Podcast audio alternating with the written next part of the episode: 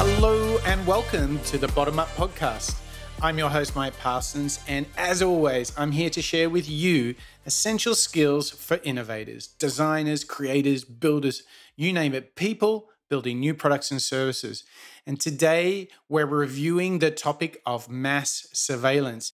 This is actually the second part of our annual top five emerging technology picks. We've been doing this for four years now, and this one, mass surveillance, is one of the trickiest.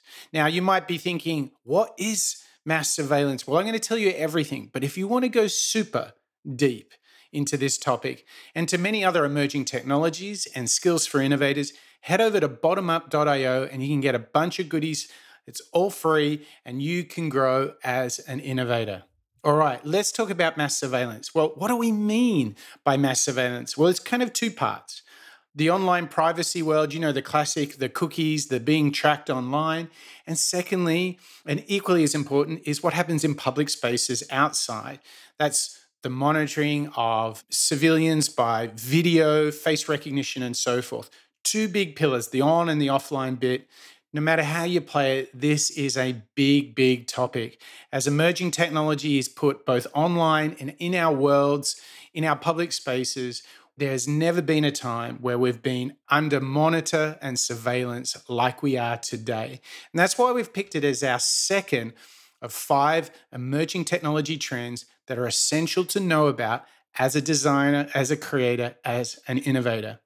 So let's ask ourselves what's all the hype around this? Well, there's probably three big things that I point out that make this topic du jour. Number one, Facebook and Cambridge Analytica. This really exposed what happens with our personal data and how users really don't appreciate when they sign up for those privacy terms what companies turn around and do with that information. And this whole expose around Cambridge Analytica really demonstrated to us that our data is not secure. In fact, it gets shared with many different other online companies who get to leverage, utilize, and exploit that information. Now, the next big thing that's been happening is not only in China, but even in places like the UK, we're seeing this explosion of surveillance cameras. When we walk around those cities, you will be surprised that there are some cities, both in China and in Western cities, where there are over 100 cameras per 1,000 people. It's exploding. It's a way of preventing terrorism, it's preventing crime, monitoring the social and public spaces. But this is happening everywhere. And if you look at that in the online world, nearly 80% of all the sites you visit will be tracking you. So, no matter where we go, at home, on the internet, or outside or to work, we are being watched. And that's why it's so important to understand. And if you want one number that points to why we selected this as something that has to be on the table, has to be in the discussion, it's that this amazing fact found by Deloitte, which is less than 5% of online users actually read the privacy policies that they accept and agree to. And what this means is we have no idea what's happening with our personal data. And when we elect governments, we really have very little sense of what rights we've given them to have our data, to have our personal image.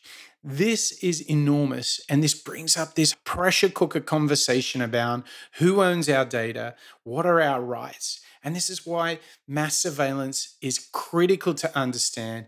And it's also, even if you're not in government, even if you're not an online publisher, if you have a product or service, without doubt, at some point there's going to be a transaction of data. And what I encourage you to do is to be open, to be transparent, and respect that data.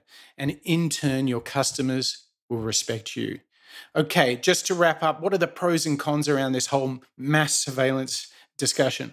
Well, number one, without a doubt, this kind of surveillance, both on and offline, it deters crime, it deters terrorism. I mean, it even improves safety and performance and delivery of public services and infrastructure.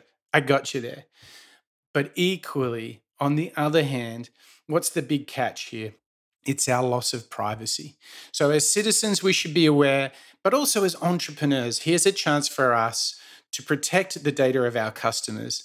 And if we do the right thing by them, they'll do the right thing by us. Okay, so that's it. Mass surveillance. That's number two of a five part series looking at the top five emerging technologies for 2020.